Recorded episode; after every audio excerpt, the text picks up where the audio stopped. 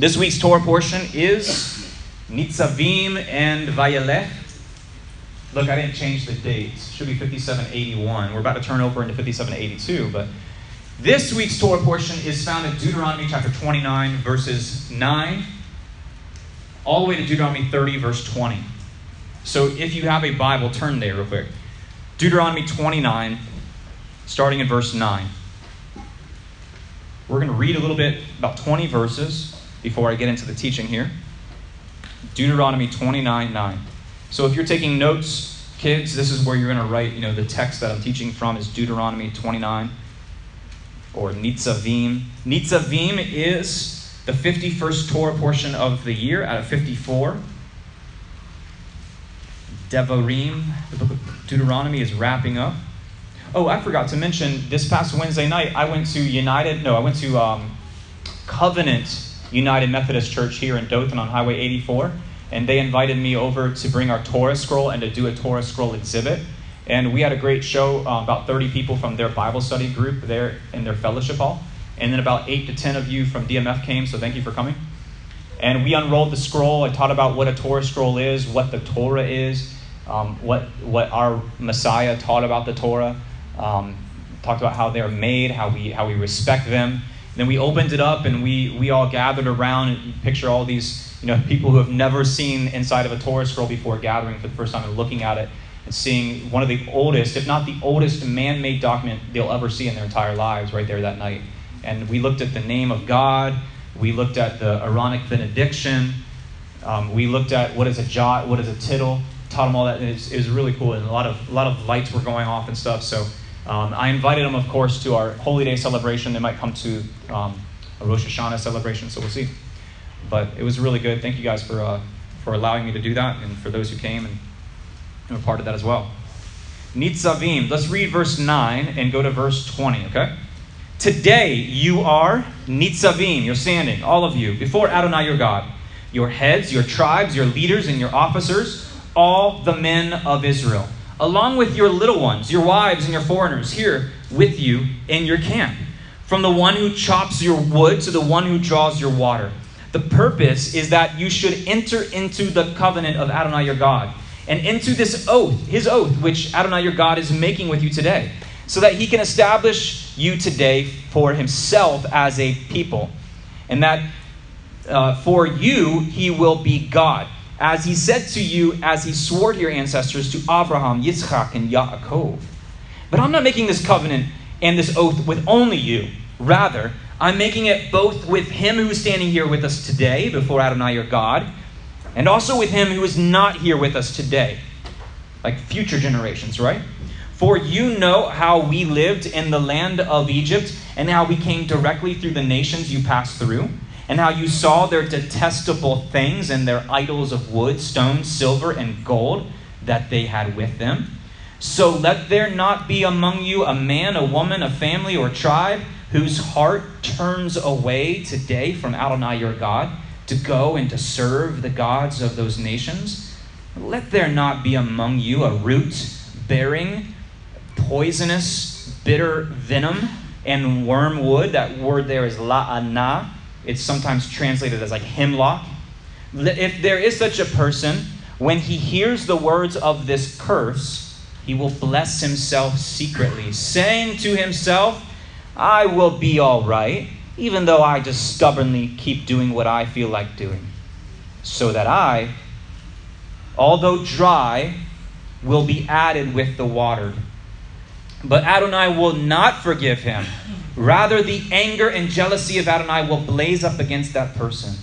Every curse written in this book will be upon him, and Adonai will blot out his name from under heaven. Adonai will single him out from all the tribes of Israel to experience what is bad and all the curses of the covenant written in this book of the Torah. So, this verse I wanted to zoom in on today was verse 19.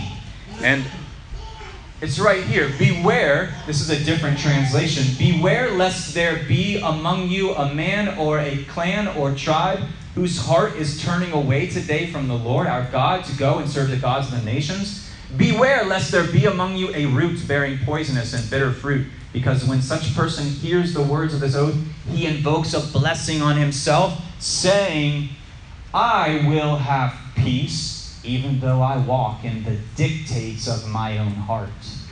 This will bring disaster on the watered land as well as the dry. A little bit different translation. I think that's the ESV.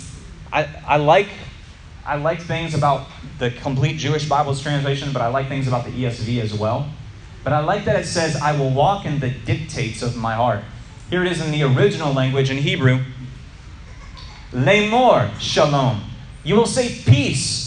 Yihaye li ki. That I will have I will have peace. He'll say. This is the key word right here. Bishrirot. Livi.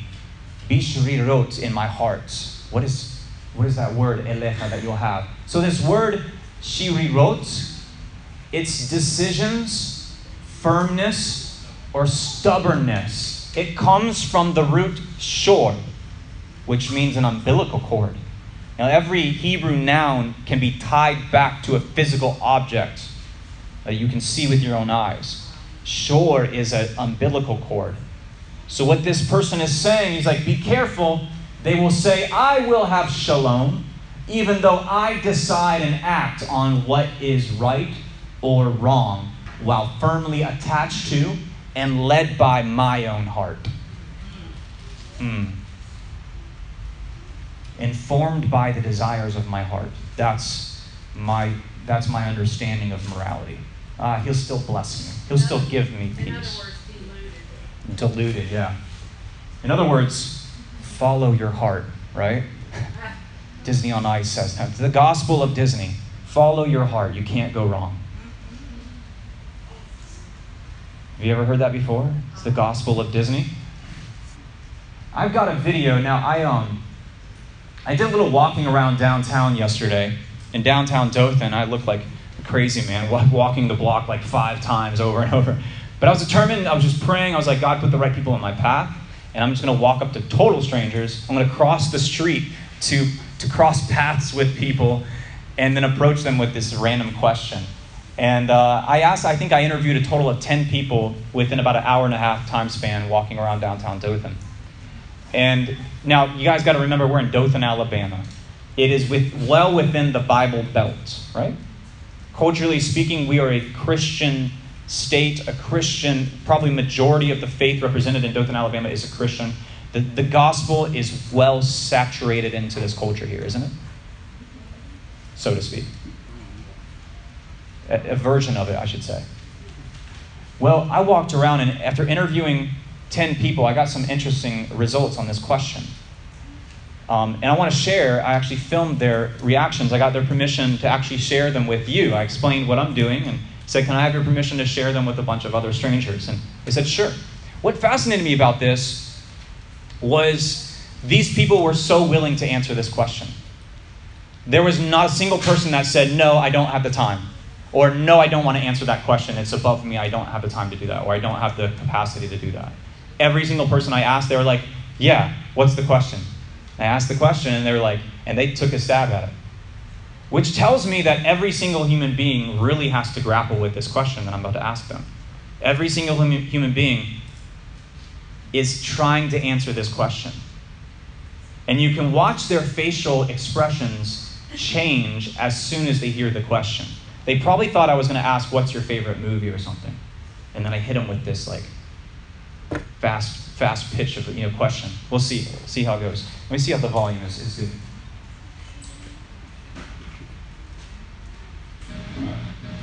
All right, this is uh, B, and B, you agree to answer this question. You ready for it? I'm ready. What is morality? What is right and what is wrong? And who gets to make that up? Who gets to define it? And if you... Oh, sorry, hit the button.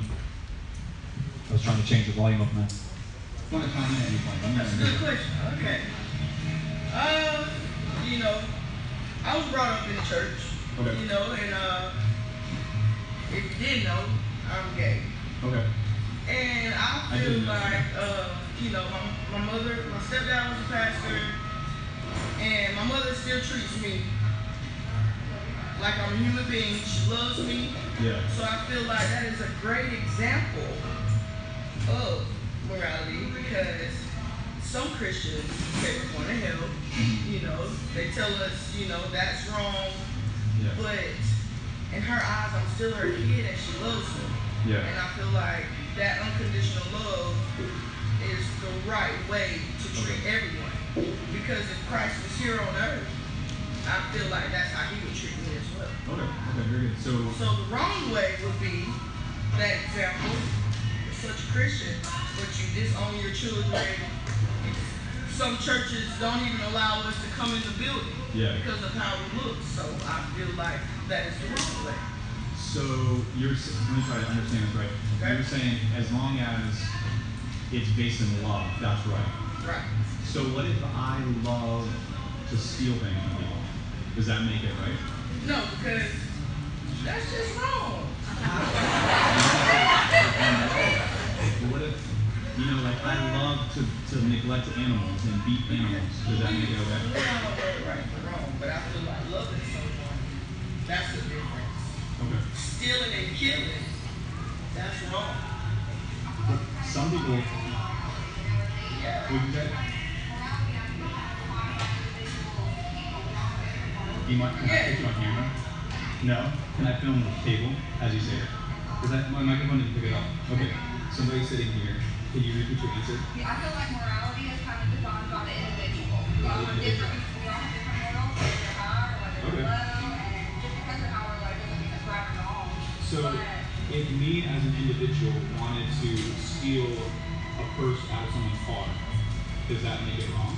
Because in my individual morality dictated that that's okay to do. See, that is still wrong, yeah. It is wrong for sure for someone's process. Exactly. But how can you say that that's wrong? Because you're free. Okay, well, let's say I don't hurt someone. Let's say I take a can of spray paint and I graffiti up the front of someone's home. I'm not hurting anyone. How? They don't have to pay for it, the other person does. All they Okay. paid for was the spray paint. And that's. Okay, what about like a like an animal? Can I? You want to be on camera? No. Okay. What if? What if um I hurt an animal and I just like neglect and abuse an animal? Does that make it okay? Why not? But who are you? I'm just playing devil's advocate. Who are you to say that that, that morality in me, how I dictate morality, is actually wrong? See what I mean? I What if- for me personally, I think that's where like our religion and my core beliefs actually come into play. Okay. For me personally, it could be different for every Okay. individual. What if a bunch of people agree that something is okay and they carry it out? Does that make it right?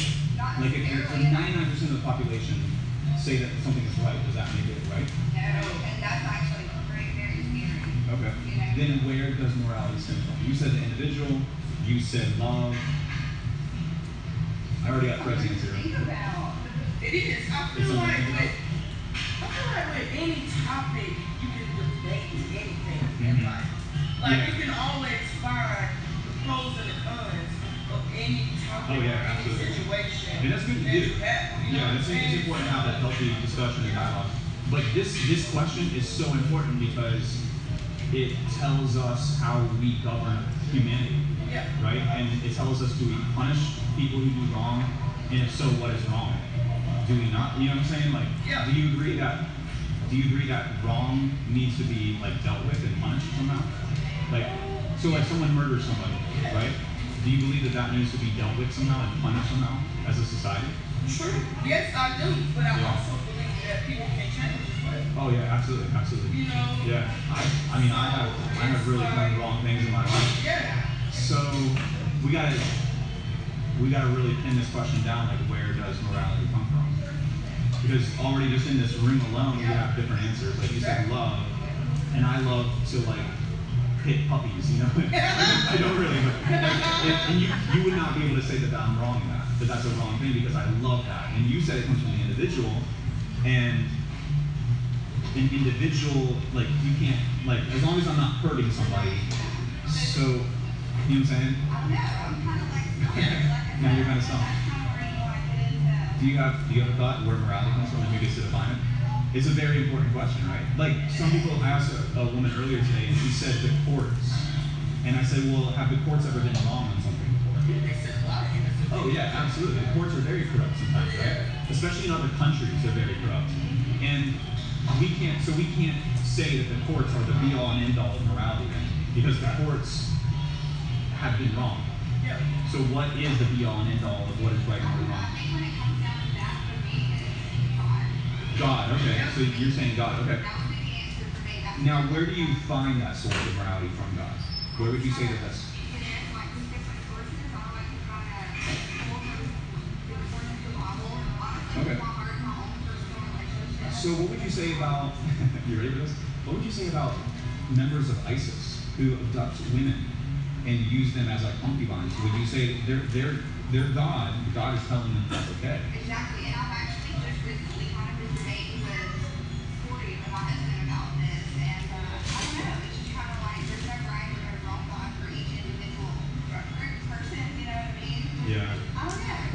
is that a scary world to I live in? it's very scary. It is, So you believe in the God? You believe that there's a creator? Do you believe in God? Me? Okay. So. Do I believe in religion? No. Yeah. Okay. Okay. Um, so really, it seems like it's coming down to maybe that God is the source of morality, and we just have to figure out which representation of God is the accurate representation of God.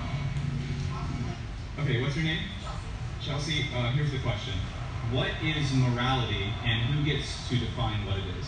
What is right or wrong, and who gets to set that standard? Um, It's a good question. I guess I would define morality. Um,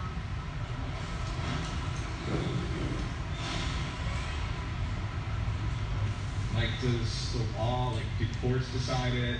uh, Do the populace decide it? I'd say it'd be more of like a democratic thing, but then you get less like. Yeah. So if it, yeah. high mind mentality to say that sort of the population. Yeah, you more confident. inside. So if it were like a democratic thing, let's say, uh, and just like it takes a majority of people to decide what's right or wrong, um, could we look at what the Nazis did during the Holocaust and say that that's wrong? So it gets a little bit dicey. It does. Yeah. Or like we could say the courts do, but then you could look at cases where the courts clearly ignored like information and evidence and made a bad decision. So that has like fallacies as well. But it's such an important question because if we're to like govern ourselves as humans and be fair and equitable to each other and treat each other with dignity, we gotta know what is right and what is wrong and where that comes from and who has like who has the right to define that. Like I just don't. Yeah, man. Because it's a question I talk about with my partner all the time, and uh, okay. he's more of like uh, authoritative, and I think there should be one person. There should be like one person who decides what is right wrong. I'm not like that. Yeah, because that could be kind of dangerous a little bit. Right? I definitely more. Like if I was the person who decided what is right and wrong in every society, like that would be terrifying. Because humans just love like money and wealth and comfort and power and yeah, so that would be scary. I I like to put a lot of faith in people. Okay. you know, it has its problems Yeah, from time to time, but I definitely am more of like we should be decided by by the population. most of the time But you do like- see that there's maybe some fallacies in that. Like the population can just do things that are really screwed up, like Yeah. the Holocaust, for instance. Yeah. Like majority of the German people were just completely complicit with that, and so. But we would say that that's wrong. So morality has to be like bulletproof somehow, but can it be bulletproof within within humanity itself? Because humans are just like humans are bent towards greed and stuff. And,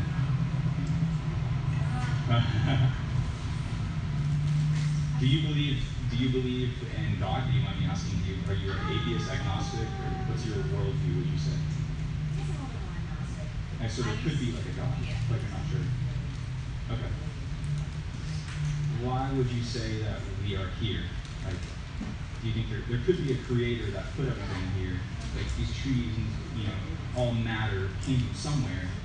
Why would you say that we're here?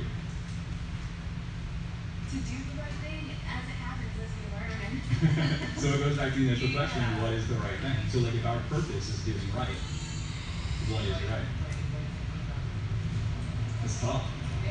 I'm gonna be thinking about this all day. Sorry about that. And you've been very patient. Thank you for answering my questions. No, I mean I can really answer it. So, That is there. yeah, I believe I believe there is an answer that there is a creator, and the creator has given words to the creation, and that those words to the creation will be found in Scripture that we call the Holy Bible. And many people who profess belief in this God do it wrong, and they really screw things up because they're just total jerks. They actually use it as leveraging and power to suppress oppress other people. But yeah, I believe that God's word is transcendent. It's a transcendent force of morality, and that the Bible holds things in it like prophecies that have come true that only someone could have given us outside of space and time, thus making the Bible true and irrefutable. So that's my answer to the question. But I really appreciate your uh, honesty, and yeah, you seem like you're on the right track, searching for truth, and thank you so much. You seem like a really nice person. Have a great day. Thank you. Okay, so I'm here with uh, with two ladies, and you want to make up names? Was it? Sanjay, and they, they wish to not be on camera, so we're just filming their pizza. But um, I'm gonna start with on the left. What was your made up name? Sanjay. Sanjay, I like that. Okay, here's the question. Are you ready? What is right or wrong, and who gets to define what it is? What is morality? Where does it come from? And who gets to set that that standard? Ourselves. Ourselves? Okay. So, what if I decide stealing something is fun to me? Does that make it wrong? Now, you, according to your definition of morality, that I can't be wrong. Well, I mean, by law, you'd be wrong, but I mean, your morality is yourself. So, I mean, you come up with your own moral. So you're saying morality, individual morality, and law are two different things. Yeah. Okay. So I can do whatever I want as long as I don't get caught by the law. According to that definition, right? This is like out of here.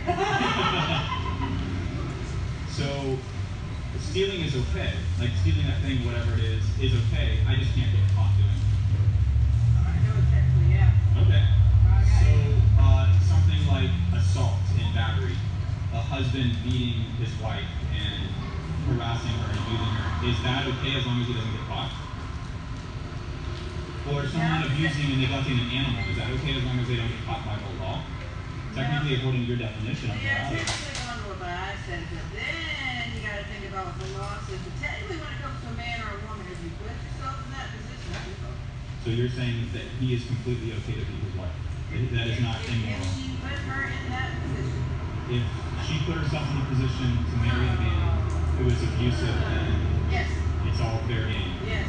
Okay. What about what about it's a little bit more intense now? What about killing an innocent human being?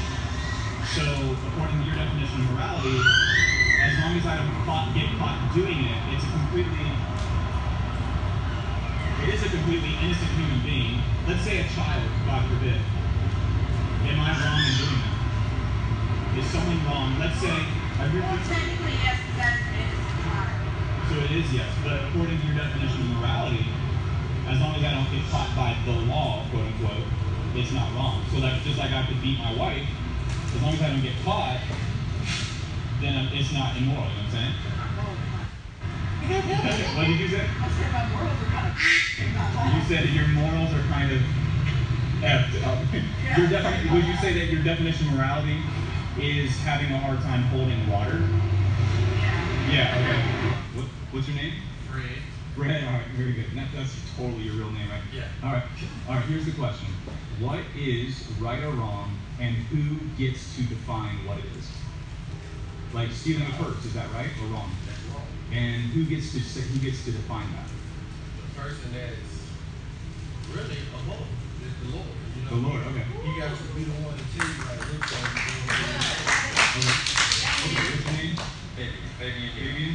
And here's the question: What is right or wrong, or what is morality, and who gets to define it? Who gets to determine what is right and what is wrong? God. All right, and what was your name? Connie? Okay, I'm here with Connie, and Connie, here's the question. You ready? There's no right or wrong answer. Um, what is what is morality, and who gets to define what it is? um, morality, it's, um, I guess, choosing to do the good thing, the right thing, mm-hmm. and only the Bible, only God gets to choose what morality is. I mean, society is going to change, and, you know, we've seen them change over the last 50 years. We have gone down a spiral of immorality, and everybody says if you don't go along with the crowd, then you're the bigot, or you're the racist, or you're the one that's doing wrong. But the fact is, the Bible doesn't change, and the morality of the Bible doesn't change. And so, to have true morality, you have to follow the, the ways of the Bible, or you're being wrong. Okay. So you're saying even if 99% of a people group vote to make something legal or mandatory, if the Bible says that that's immoral, then that doesn't make it moral just because 99% of people. Correct. Okay.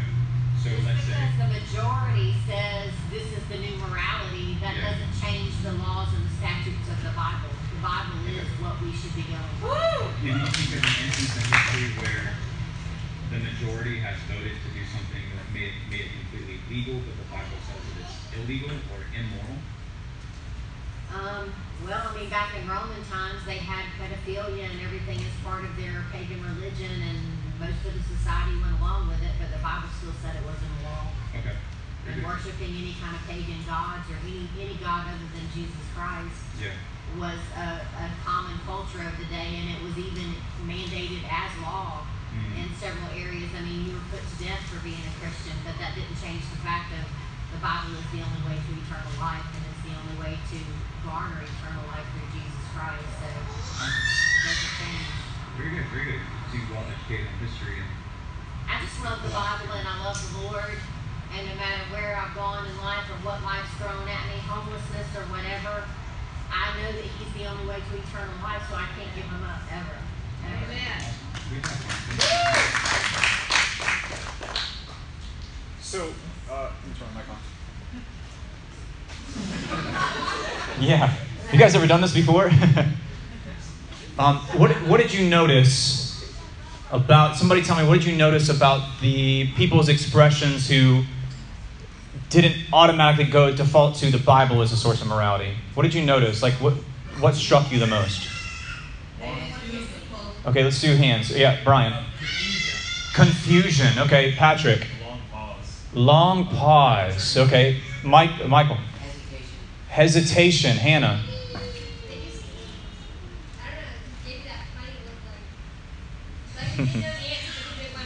Yeah. Anybody else? Good observations. Yeah, Tanya. Most didn't want to be seen. Most did not want to be seen. Interesting. Yeah, I didn't make that observation. Yeah. They were uh, pausing to look for the answer within themselves. Pausing to look for the answer within themselves. Good. Suzanne. And that, that person Z, Mm-hmm. he was very funny, he? Yeah. That person Z, it was almost like they had this look on their face like, uh-oh, I've been caught now. Mm-hmm. You know? Yeah, you can kind of see in their no face. what I say, it's wrong. Yeah, you can kind of see in their face when they realize their worldview is it cannot hold water. It's not sustainable. Yeah. Yeah, the minute it clicks. Like they start off their answer pretty confident, right? And then I keep asking them and I keep prying, and eventually they're just like, I don't know, you know? And that, that is hopelessness, what you see there. And all of those people, all of those people had, had the people that answered with confusing answers, they had one thing in common as well. When I was walking away, they had this like aura of like, please don't leave. They wanted me to stay and keep talking. And so with, with each of them, I was able to share the gospel and to open up their eyes. So yeah, I do have hope. Yeah, I do have an answer to those questions.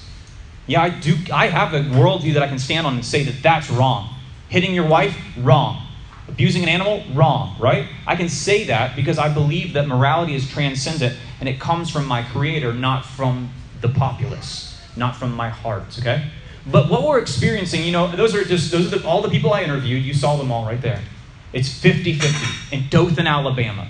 50-50. People thought morality comes from their own hearts. It comes from the populace. It comes from an authoritarian figure. You name it. And then the other 50% was like, no, morality just. You, did you see um, uh, Fabian? Yeah. Fabian was like, did you see the guy named Fabian? He, he just, right off the bat, he was like, God. You know, it's like, duh. You know, I liked him. But just, there was no confusion. There was just 100% certainty. That's where it comes from. But we see that there's a diverging culture happening even within Dothan, Alabama, and the Bible Belt. And you guys ever try to board a boat from a dock, right? Or something like this, and, and it's like it's drifting away, but you're like, wait, wait, wait, wait, I'm not fully committed yet. And that's where I see a lot of the families within the body of Messiah right now is that they're like, wait, I want the fun things of the world, the entertaining things of the world, or this, you know, the, the pleasures of the world, but also I want this. I want to feel like I'm connected to a higher power somehow. I want salvation, but they're diverging. The cultures in America, and we call one side of that secularism. Secularism, we call it that. The belief that there is no God, the belief there is no creator. Okay, that's secularism. Secularism is growing in the United States of America. And we can say the other, the other side is a theistic worldview or a biblical worldview. That there is a God, there is transcendent morality, source of morality, right? But the two are splitting apart. And the people who are caught in the middle that can't make up where they're going to be, they're going to fall in the water and they're going to look like fools, especially in God's eyes. So diverging cultures manifest themselves the following way. This is what this is this column over here, secularism. This culture over here is biblical worldview, okay?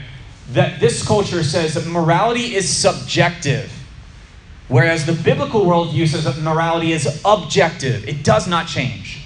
It's outside of us. All right? One side says morality is relative to the culture. That's not dangerous, right? Then the other side says morality is timeless and it cannot change.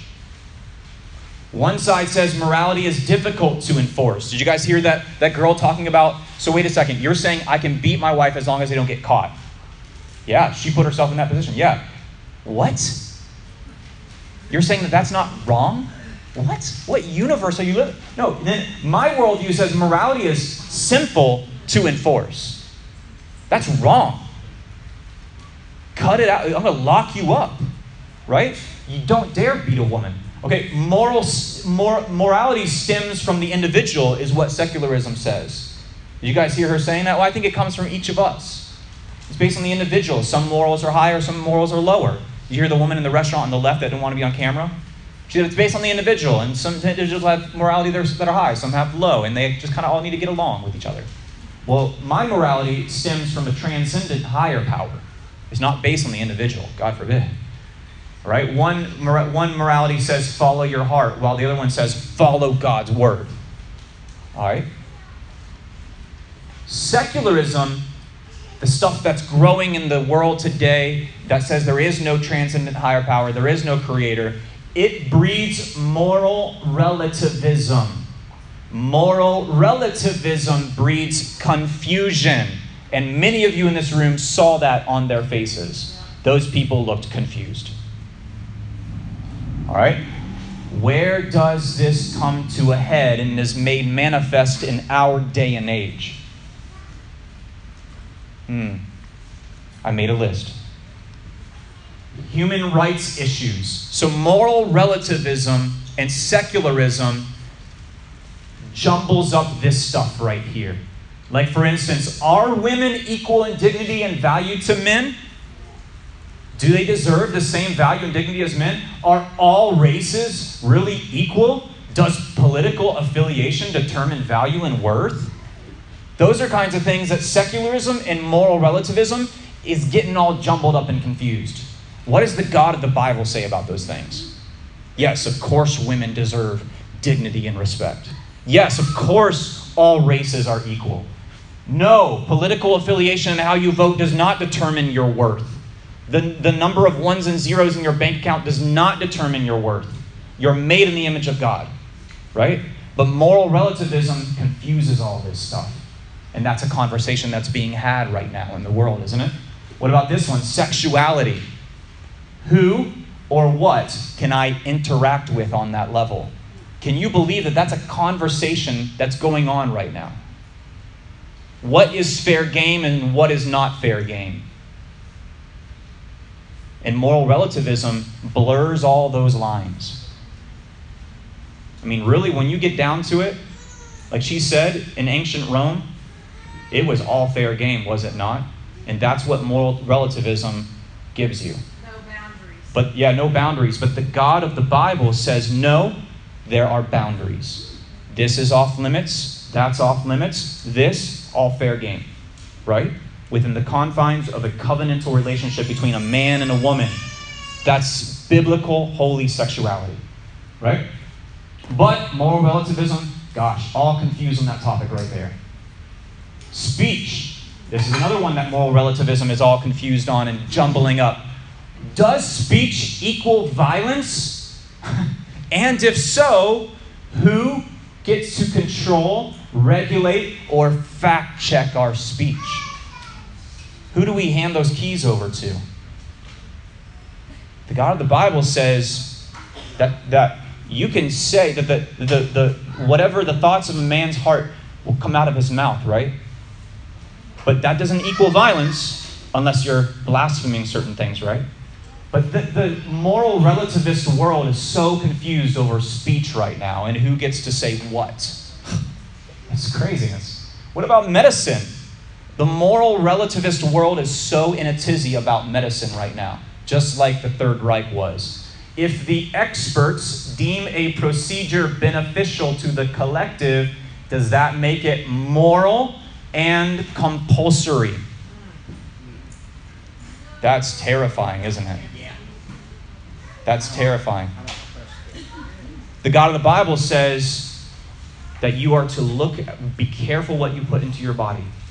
Be careful what you look at, what you listen to. Be discerning. Be discerning. Gender. Here's another where it's moral relativism is all in a tizzy over this one. All confused and blurring every single line. Who can decide a person's gender? And what is gender? Can you believe people are asking that question? What is gender? Is, is gender and sex different? Or anatomy and how you feel on the inside different somehow? It's so anti science, it's, it's blows my mind. What is gender and does anatomy really dictate your gender? What does the God of the Bible say? Look at your anatomy. There you go, right? Simple. There's boundaries. But moral relativism blurs all those boundaries and leaves us confused and leaves us bickering with one another. Humanity, can you believe we're having this conversation in the world right now? This is what moral relativism and secular t- secularism brings us. What is or isn't a human? This is where we completely lost our minds. Now, I want to take a moment and praise the state of Texas. They put a law in act this past week that said if at six weeks, if there's a heartbeat, guess what? It's a human, you can't kill it. Yeah. Thank you, Texas. Now, that, that infant that's yet to pass through a birth canal is as human as everyone else in this room. And somehow we have convinced ourselves that coming in or out of a birth canal is what defines what a human is. So if I can, if I can take a human being and replicate, replicate the womb, I could put them in like this tank with the same amount of like amniotic fluid and the same solution, all this stuff, and I can even put like an, an umbilical cord thing on them. Like, does that make them not a human? Or suddenly do they lose their humanness and I can kill them? Or does consciousness define what a human is and isn't? You have to be conscious, and that would make you. So. I mean, if I slip into a coma for nine months, are you guys going to kill me? Because I'm not human anymore? Is that, is that fair game? Does size determine what a human is? So the bigger a human, the bigger like a clump of cells, the more value they have. So like if they're a really small clump of cells, somehow they're not human, but if they're a big clump of cells, they are. Like where that's not a slippery slope, right? What about development? Does development determine what a human is and what a human isn't? So, like a baby that's still in the womb, not fully developed, right?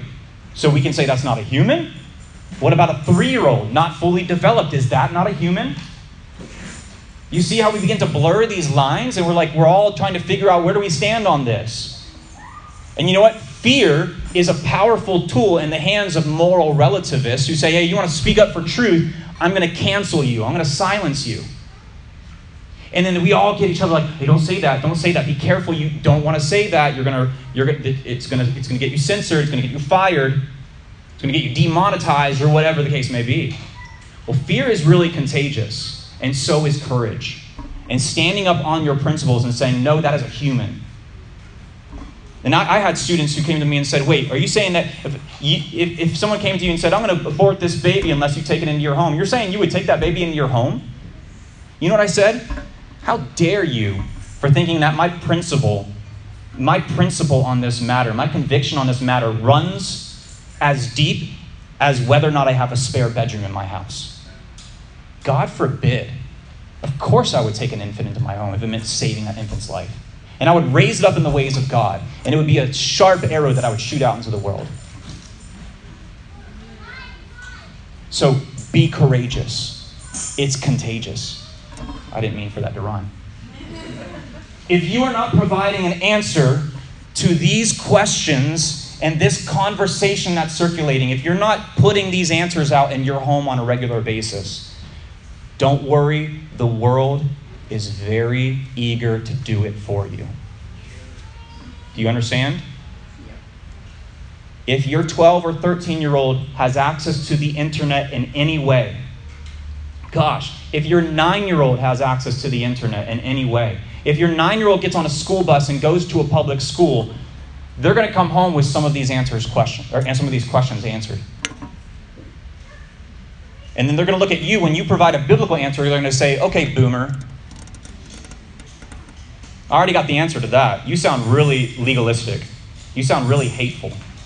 Guys, get these slides from me. Sit down at your dining room table ASAP, go through them, and say, do a Bible study as a family together. And say, let's find the answers to these questions. The world is really confused about this stuff, isn't it? Let's sharpen you like an arrow and send you into the world. And I mean, when I was making these slides and, watching, playing this video, the boys were watching over my shoulder and looking at it. They were watching it. What you think is too young to talk about this stuff might not be too young to talk about this stuff. You got me? Yeah, question. Well, first of all, on the whole subject of gender, there's been so much written about it, so much said about it, especially in social media, mm-hmm. to where kids that are very young, mm-hmm. who are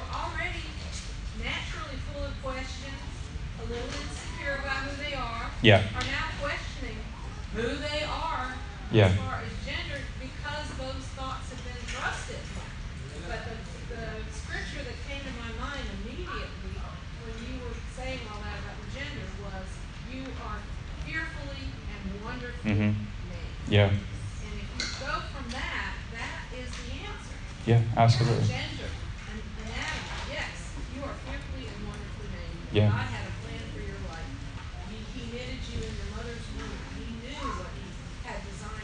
Yep. And that's the message because otherwise it's pie in the sky and anything goes. Today I'm a girl and tomorrow I'm a boy.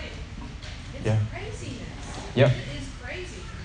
Yeah, I mean, I, I, would throw a challenge out to Kay Ivey as well. Um, she could she could exert some of her energy that she's using blaming unvaccinated people for for a pandemic, and instead look at drafting a bill like what Texas did, and actually saving human lives instead of creating division in her state. But that takes courage.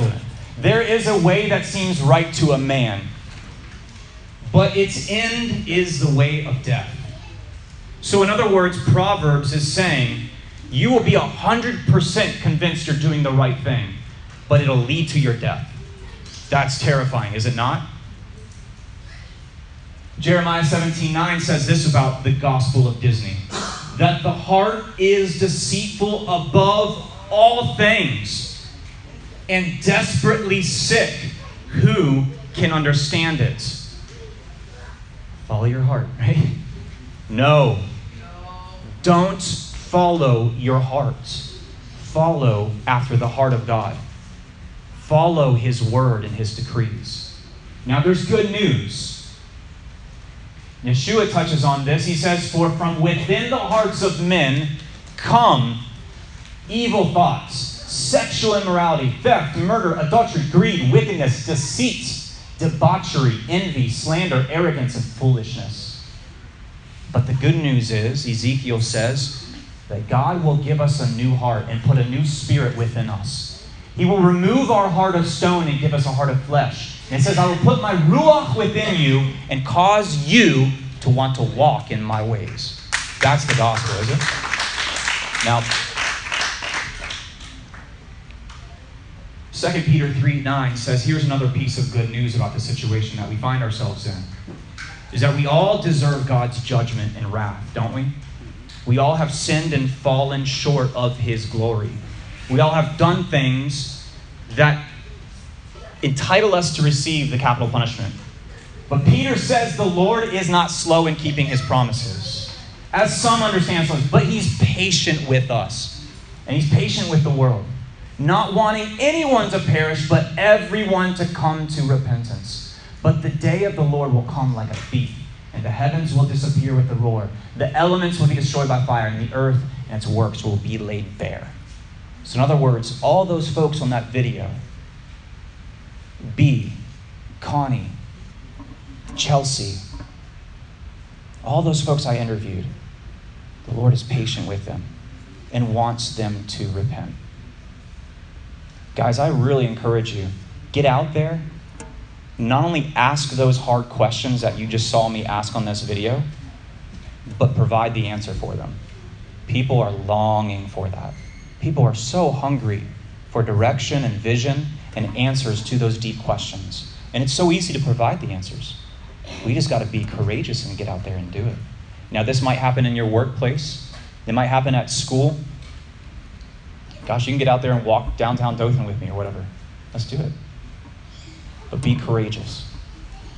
So, with that, we're going to go to Nitzavim Q&A. Michael, you've had your hand up for a while. I want to honor that. Um,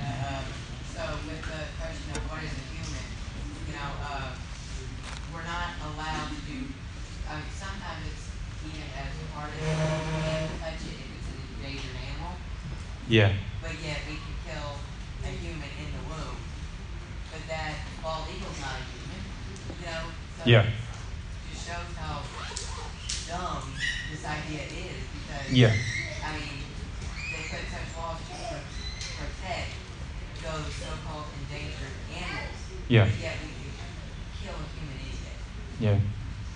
Well, and the, the, I've gone through this before, but I don't have time. The whole abortion movement, the, the mass murder of tens of thousands in the United States of America is birthed out of the eugenics movement to eradicate certain races, to eradicate poverty. And what's interesting when you read articles from a leftist standpoint about Texas's bill that just passed, is that they are saying that this is going to somehow hurt minorities in America. Wait a second. So many more people of minority ethnic groups are going to be able to live now. And they say, well, they don't they'll be they'll grow up in poverty. Would they rather be dead or be in poverty? and some of the greatest civil rights activists grew up in abject poverty. They overcame. Poverty sometimes breeds hope and desperation, and that's good. Yeah, Rob, did you have your hand up? Yeah, Sanger, the Germans got all their learning from Margaret Sanger. Yeah. Yeah, the Planned Parenthood is trying to distance itself from Margaret Sanger right now because they realize that she was caught all up in the eugenics movement. Yeah. There's a Christian movie out dealing with morality and all that. It's called, if I remember right, it's called The Time of And Okay. a long story short, it's about college professors back in the late 1800s where they were teaching morality along with the reason for morality is the Bible of God. There was one college professor who said, let's teach it without God. Hmm. And so, to make a long story short, one of the college professors developed a time machine that, um, that would go into the future. He says, I'm gonna show you what happens when you keep morality without God. And it's a really, really good Christian. Okay, it's called Time Machine. So for those who couldn't hear, there's a movie called Time Machine where Time changer, sorry. Time Changer is that what time? Ch- okay, where the, these this professor says, "I'm going to go into the future and show you what what civilization looks like, teaching devoid of there being teaching devoid of a biblical worldview." Is that what you're saying? Okay, so you can check that out. Thank you for chiming in. Any other questions? comments about this week's Torah portion? You're a human at conception. You're a human at conception. That's what I firmly believe as well. That's what I believe the Bible says. I don't know if it's on YouTube. Yes. I mean, I have. It is on YouTube.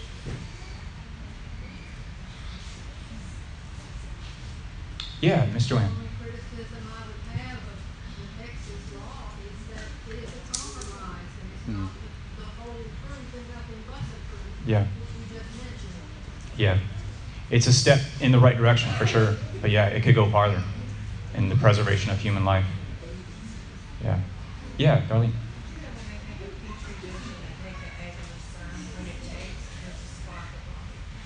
Hmm. That's how they know it takes because I see what I. Hmm. Interesting. I didn't know that.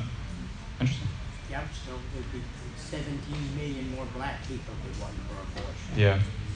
I'm good, guys. Thank you. All right. Any other questions or comments? Yeah, Patrick. Um, while we were talking about this, there's this old country song that comes to mind, and it was, this guy's singing about something that his dad told him. And his dad said, You gotta stand for something or you'll fall for anything.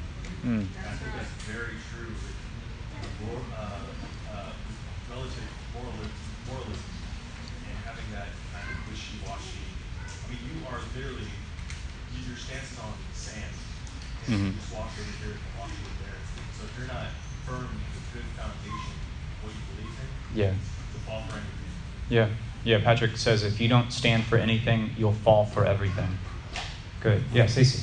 I, I think uh, in America, I think we are living on the fumes of the morality of past generations that was uh, like a biblical, biblical morality, and I think uh, that's why some of the people in that video were like, you know, you can trust your fellow man. I, I, I put a lot of stock in people Mhm. because in America, most of the time we can get packages delivered to our house and they're still on our doorstep when we get home. Most of the time in America. But you go to some countries, that'd be gone in five minutes. And we're living on the fumes of the morality of past generations and it's Mhm. starting to erode. Mhm. Like I think you said sand, like washing away, it's like that foundation is is washing away and it's uh, it's going quicker and quicker. And So Stacy says, for those who couldn't hear, it's like we're living on the fumes of biblical morality in America. Like she said, you know, that one person, Chelsea, she said, I like to put a lot of faith in my fellow humans. Well, you can say that because you're not living in Cambodia during the communist revolution, right? You can say that because you're not living in Ghana, you're not living in Nigeria where they're literally macheting Christians to death right now. You can say that because you're living in the fumes of the biblical worldview that, it, that America was running on. And yeah, Um, I was just gonna, uh, comment on if you're thinking about talking with your kids about it in your, your home. Several of those, um, people on the video said that they came from Christian backgrounds Mhm. and Yeah. their, their views are some messed up. Uh, especially right now with social media like it is. Um, as those parents, we need to remember just because we have a conversation on social media with other adults, doesn't mean our kids are privy to that conversation. Mhm. So we may spend hours every day talking about this, but they're not reading that, they're not watching that. Mhm. So we sit down and have those conversations with our kids, and not just conversations, but when our girls were growing up, we took them, when we went to abortion clinics, they stood outside the clinics, they saw the people coming out. We had to explain to four, five, six-year-olds, lady went in, she came out, Mm. she doesn't have a baby Mm. anymore, and they are difficult conversations, but then by the time they reach the age of these people, it's not just theories, it's, Mhm. it, they've grown up and they've been able to see the people Yeah. and make a connection with what's, what's going on in not just conversations, does that make sense? Yeah, yeah, thank you. Yep. Um, she's she's basically saying, uh, um, let me try to distill it. I guess basically like ha- have those conversations at a young age, and um, your kids can understand and grasp some of these concepts better than what you give them credit for. Is that what you're? So you'd be surprised. Any other uh, questions? Yeah, Rob. Yeah, I was just gonna say, the founding fathers said that the Constitution was based on the work of a society that's moral and just, but when it Mhm. loses that moral injustice, then it's just basically a piece of paper. Yep. Yeah, and I was thinking about it this morning. This is going to come uh, as a shock to some people. But when and how it shapes out, I'm not sure. But because I, I was remembering that same thing this morning, Rob, and I didn't mention it today, but I'm glad you did. That if you cannot hold a moral fabric together as a society, then that fabric's going to tear. I don't know how or when this will come about, but I believe if we stay on this trajectory, the United States of America is absolutely headed for a literal civil war. And I think that there is more division, more polarization and emotion um, in our nation than we've ever seen. Um, it could just it could just be the striking of a match. It could be 20 years. It could be 50 years. I don't know, but because that moral fabric is is gone, we're on fumes. Um, some pockets of the United States of America are still holding onto the fundamental truth of God's word, but that's not enough. That's going to hold a nation together in the sense that it is right now, and that saddens me so much, for sure. Any other questions? Yeah, Todd. Can you go back to your, you know, you listed out the different building blocks? Uh, I'm going to stop. Uh, there, right there. So look at the list on the left. Those build upon each other, Mm-hmm. but they're all squishy and Mhm. nonsensical. But you almost get a worldview that once you buy one piece of that puzzle, you've got to buy all the rest, no matter how Mhm. ridiculous they are. Yeah. And then kind of jump to another subject. Everything God says on the right, when you ask those people that are morally squishy and don't know where morality comes from, where does right and wrong, if you pin them down on what is right and wrong, they're going to parrot the list on the right. Mm-hmm. Not, they're not going to say it came from God. Oh, you shouldn't kill your neighbor. You shouldn't steal. Yeah. You shouldn't do this. You shouldn't do that. Well, where did that come from? Mhm. You know, it's like, oh, you just made it up. Oh, it's just a human thing. Yeah. Really? And where did that come from? A lot of people I talk to have a high sense of equity and fairness and love and justice, and they just don't have a worldview to back it up. Like I said, you know, what if I like to hit puppies? Off of that Yeah. no plumb line for it. Exactly. Oh, that. Oh, that block. Oh, that doesn't agree. Okay, I'll get rid of that and substitute with something else. Mm-hmm. Yeah. It fits today. Yep. And then tomorrow I'll fit something else in. So you're kind of saying if you can if you can show them that really they're lying what they're saying, a lot of times really goes better with that column. Well, it makes a lot more sense on the right than the left.